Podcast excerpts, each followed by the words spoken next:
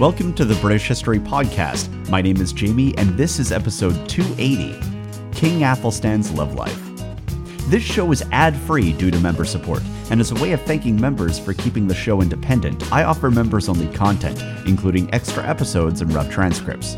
You can get instant access to all the members' extras by signing up for membership at thebritishhistorypodcast.com for about the price of a latte per month. And thank you very much to Dina, Andrew, and Prashant for signing up already. Also, thank you to the person who bought me a drink at the pub the other night. Uh, you didn't come over and say hi, but you should have, and that was kind of neat. I suddenly felt weirdly like a celebrity, which never happens to me, so thanks. All right, on with the show. What is a king's most important duty? Is it the defense of the realm? Or perhaps the growth of the kingdom's borders? What about the development of the economy? Or fostering strong diplomatic alliances? Perhaps it's shepherding the souls of his subjects to Christ, or maybe just keeping his subjects happy and healthy. When it comes down to it, there are a lot of responsibilities that come with the crown, so it's a bit daunting to choose which one is the most important. But if I had to pick, and I suppose I do since I was the one who posed the question in the first place, I'd say that the most important duty of a king in this era was to create an heir and preferably a few spares. If you're a king and you don't have a legitimate heir, all manner of problems can arise. I mean, it could even lead to a bunch of French speaking Vikings declaring war. So, the number one thing that I think a medieval king needed to do was get married to a suitable lady and then have several sons with her as fast as possible. And so you would assume that Athelstan, who began his reign by arranging marriages for his siblings to powerful dukes and kings, would have also been working on arranging a marriage for himself. But you'd be wrong. And this is one of the enduring mysteries of Athelstan, and it's something that's puzzled historians for centuries. Here we have a king who would prove to be remarkably effective, and yet he also happened to fail at one of his most important duties, if not his most important duty making tiny future kings. It's a genuine mystery, and like all mysteries, there are several theories that attempt to solve why this happened. The first theory is that Athelstan didn't die childless at all, that he, in fact, did become a father in his lifetime, and that there might have even been a legitimate marriage behind it. And that theory is actually backed up with some textual evidence. The first is in the Liber Eliensis, which is a 12th century chronicle, and in it we're told of Athida Felis Regis Athelstani, which translates to Athida, daughter of King Athelstan. And if there's a daughter of King Athelstan, that doesn't sound like he died childless. But we don't hear of her in any other record. Why might that be? Well, it could be a typo, or an error in the historical record, or any number of things. Most importantly, it pops up about 200 years after the reign of Athelstan, and that's a little late for first person sightings. But on the other hand, we know that there were children who were born outside of what West Saxon society considered legitimate. Athelstan very well might have been one of these children. So that's led some scholars to suggest that Athelstan might have had a daughter. And to that theory, I'll say this I don't think it's impossible, but I do think it's implausible. Other scholars say, well, what if there was a legitimate marriage? And they raise this because there's another piece of textual evidence towards Athelstan's love life. And it's found in the record of prayers that were said in St. John's Chapel at Malmesbury. See, at some point, some scribes decided to write down what prayers were being said in this chapel. And they recorded that there were some people who were praying to a woman named Maud, who is said to be the wife of Athelstan. Now, by the time that the scribes wrote these prayers down, people had been praying to the wife of Athelstan for about a couple hundred years, which is really interesting. But we run into the same problem that we ran into with Athelstan's alleged daughter. The scribes who were writing down these prayers were writing in the 14th century. And since they've been doing it for a couple hundred years, that means that, like the Liber Eliensis, this prayer to Maud started in the 12th century which was long after Athelstan had died. So, this record could be evidence, but it also could just reflect a 12th century legend rather than the actual reality of Athelstan's life.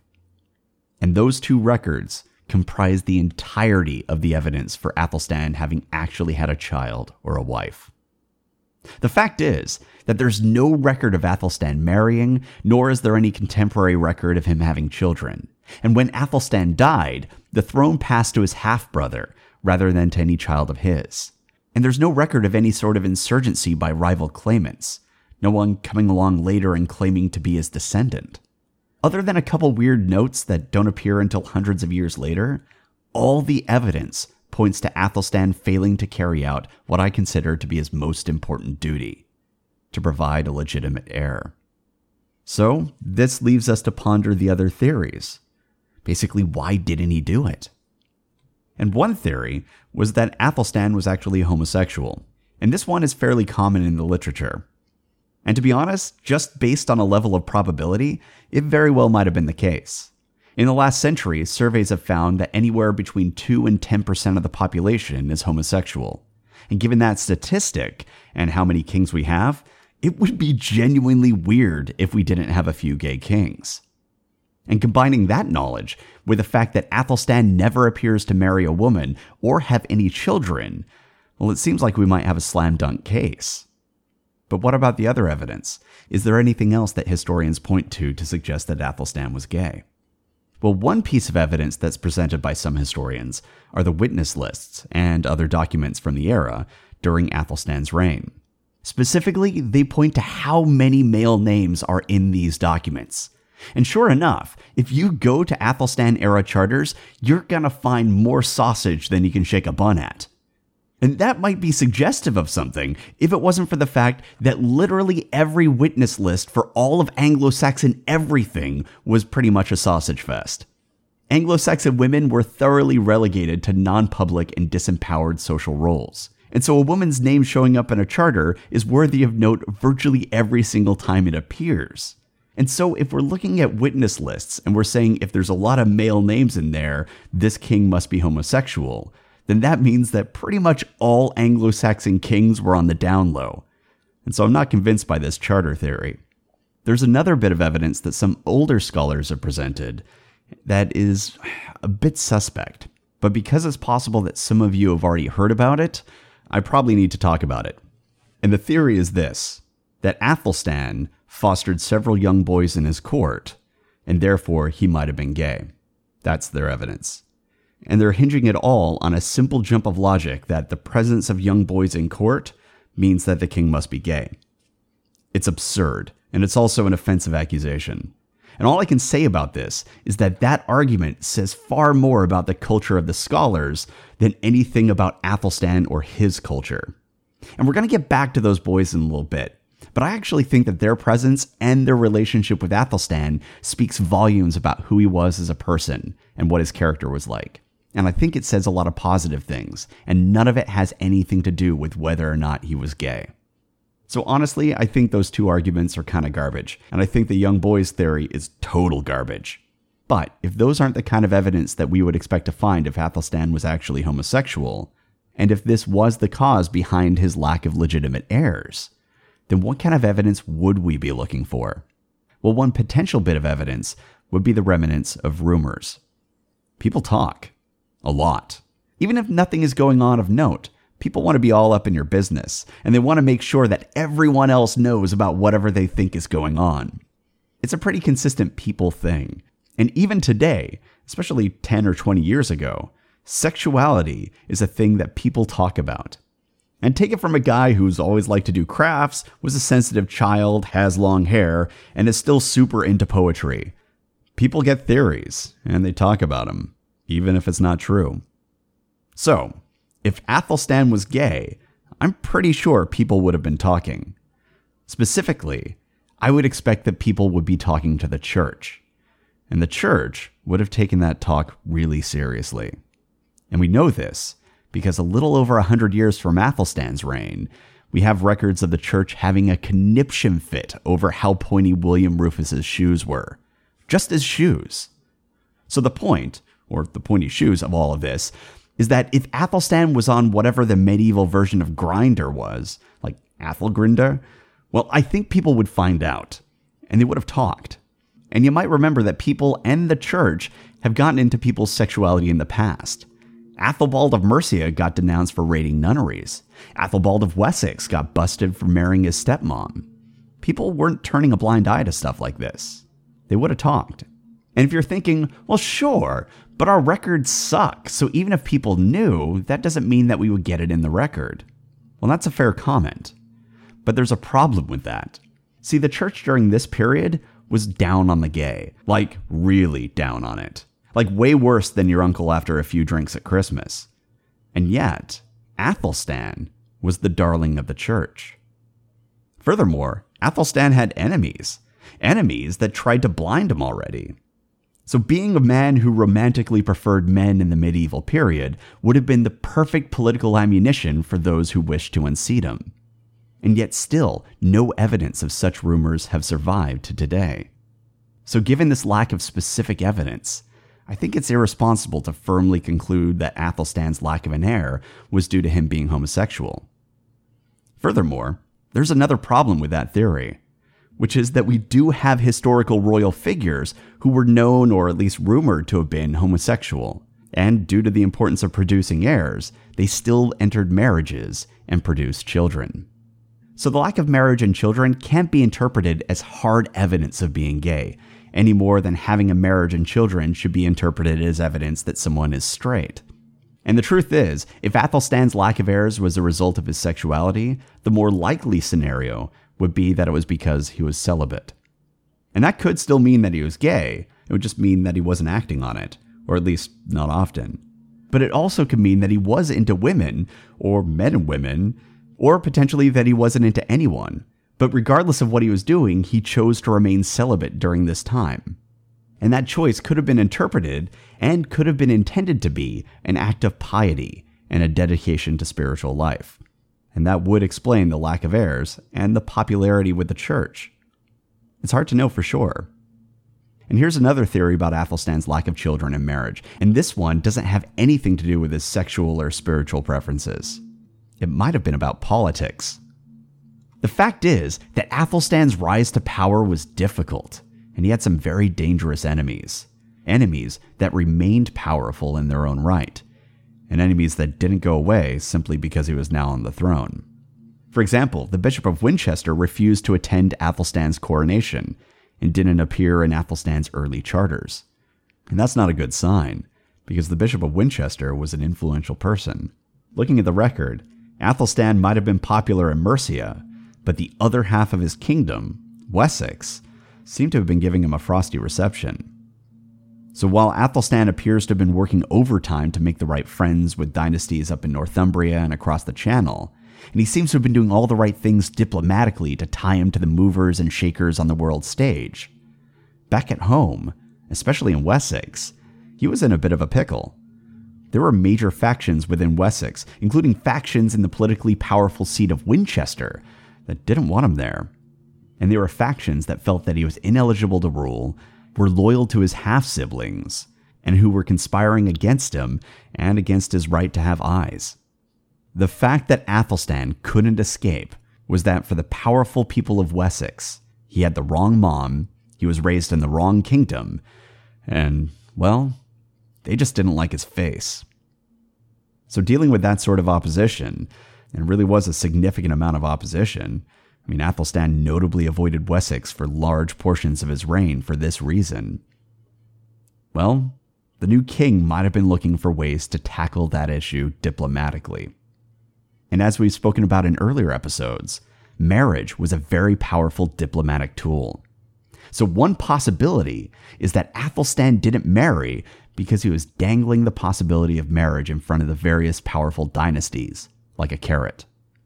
If a marriage was always a possibility, then it behooved the dynasties to behave nicely in court, because they might be the lucky one.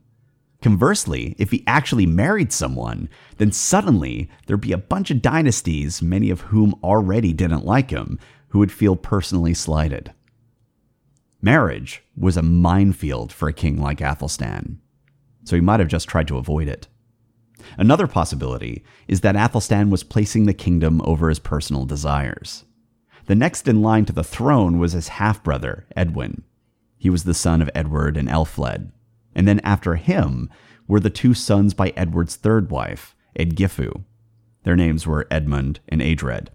So, providing that Athelstan didn't have any kids, the dynasties of Aelfled and Eadgifu had a chance to have one of their own on the throne. But that only would happen if Athelstan didn't have any legitimate children.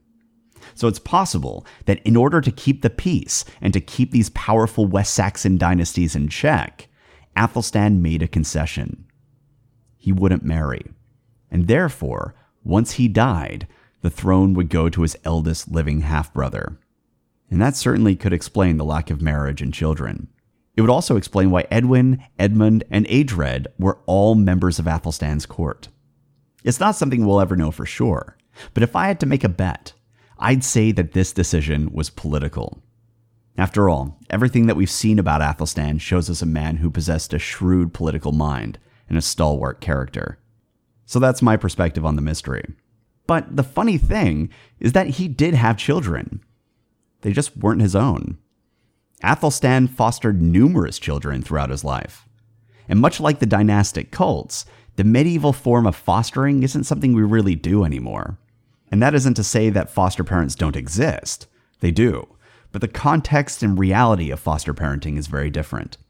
Fostering children in the early medieval world of Germanic and Celtic families was common, but it wasn't for developmental reasons or ensuring that children had a healthy home. Rather, foster children typically already had homes, wealthy homes, but they were being fostered nonetheless because they were being used as a diplomatic tool. Fostering children solidified and reinforced bonds between aristocratic families and helped ensure that those in power stayed in power. Basically, it made it easier for allied kingdoms to work together.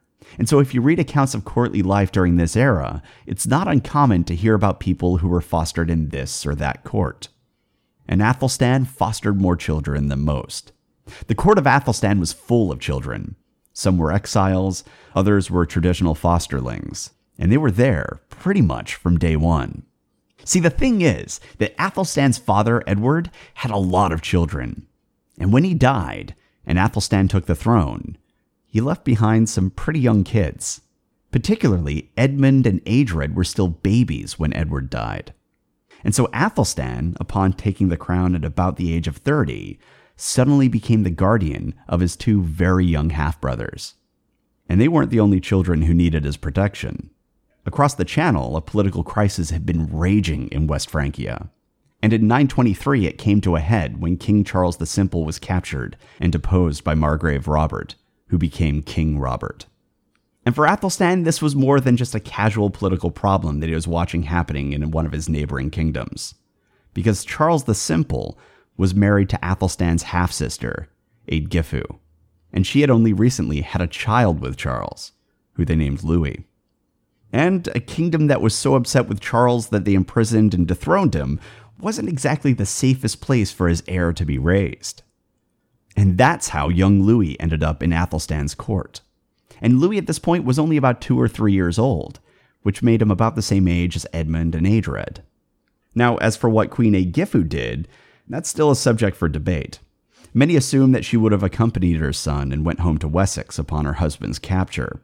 However, historian Janet Nelson suggests that she only sent her son there for safekeeping, and she stayed in Francia to be close to her husband, only returning to Wessex when, spoiler alert, Charles died in captivity in 929. And it didn't stop there.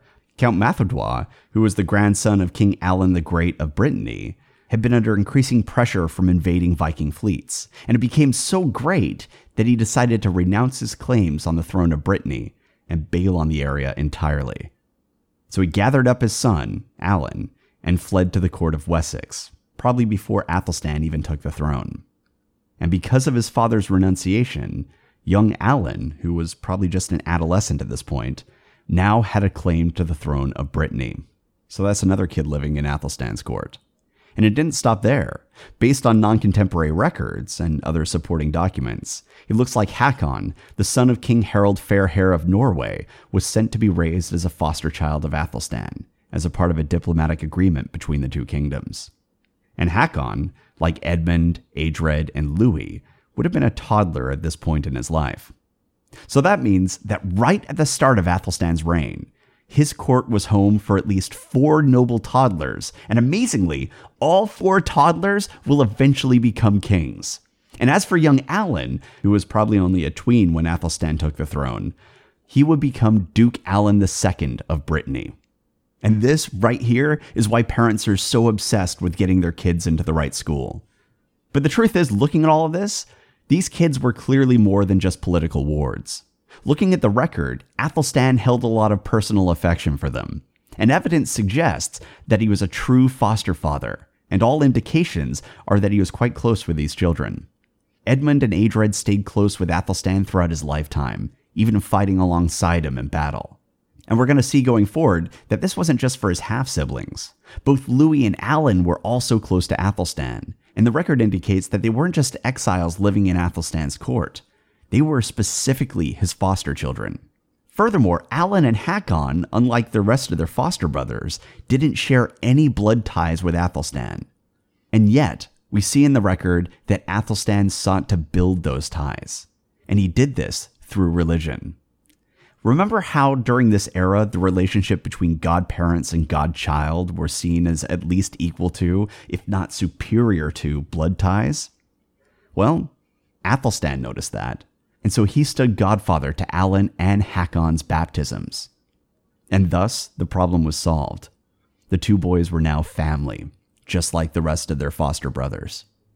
Even the sagas talk about how it was Athelstan who converted Hakon to Christianity, and they gave him the nickname Adelstein Foster, Athelstan's fosterling.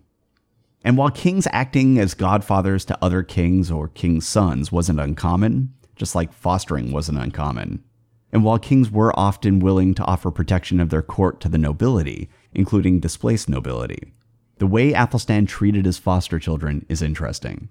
Because we're going to see that he wasn't just offering them protection, he was willing to offer them military arms in support of their cause.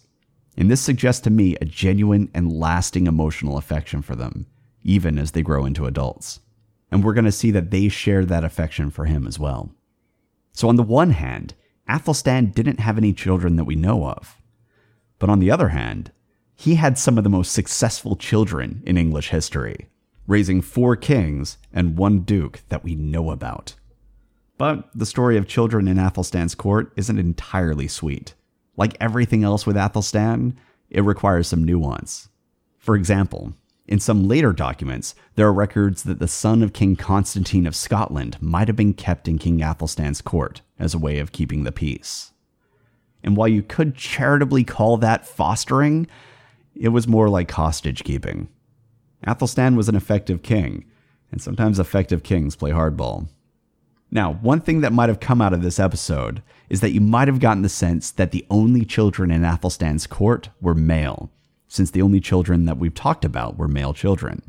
And that's because the scribes are only talking about male children. Furthermore, male children were the most likely candidates for a fostering situation.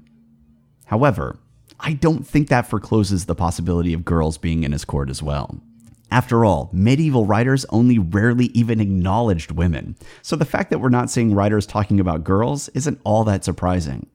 But the record being what it is, it means that the impression that we're given of Athelstan's court is that it was packed to the rafters with noble boys.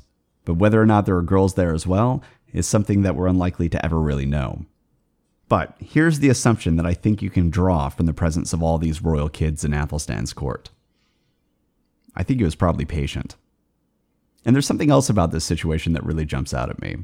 Namely, that Athelstan was raising his two youngest half brothers, who were just babies when their father died and those boys were now thrust into an alien court and being raised by distant relatives, which sounds a lot like Athelstan's childhood.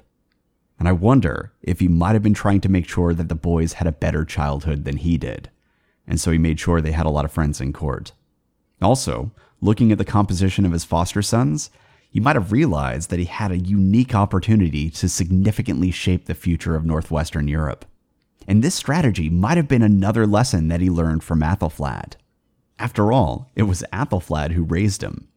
And that means that even if he was completely mercenary, he was doing something that was incredibly effective. Because fostering these kids meant that he could mold the future kings of England, a king of France, a king of Norway, and the Duke of Brittany. But I don't think he was mercenary. Because Edmund, Adred, and Hakon all appear to have remained close to Athelstan throughout his reign, and Edmund and Adred even appeared to stay loyal to him even after his death. And so, from this angle, I think the record tells a pretty clear story. Athelstan, for reasons unknown, but I suspect it was politics, didn't get married or have a legitimate heir.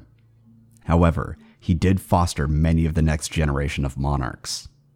And based on the record of how they all did and their relationship with him, he might not have been a father, but I think he was a pretty good dad. If you have any questions, comments, or concerns, you can reach me at the British History Podcast at gmail.com. We're also on Twitter. You can find us at British Podcast, and you can join all our other communities by going to the upper right hand corner of the British History Podcast.com. Thanks for listening.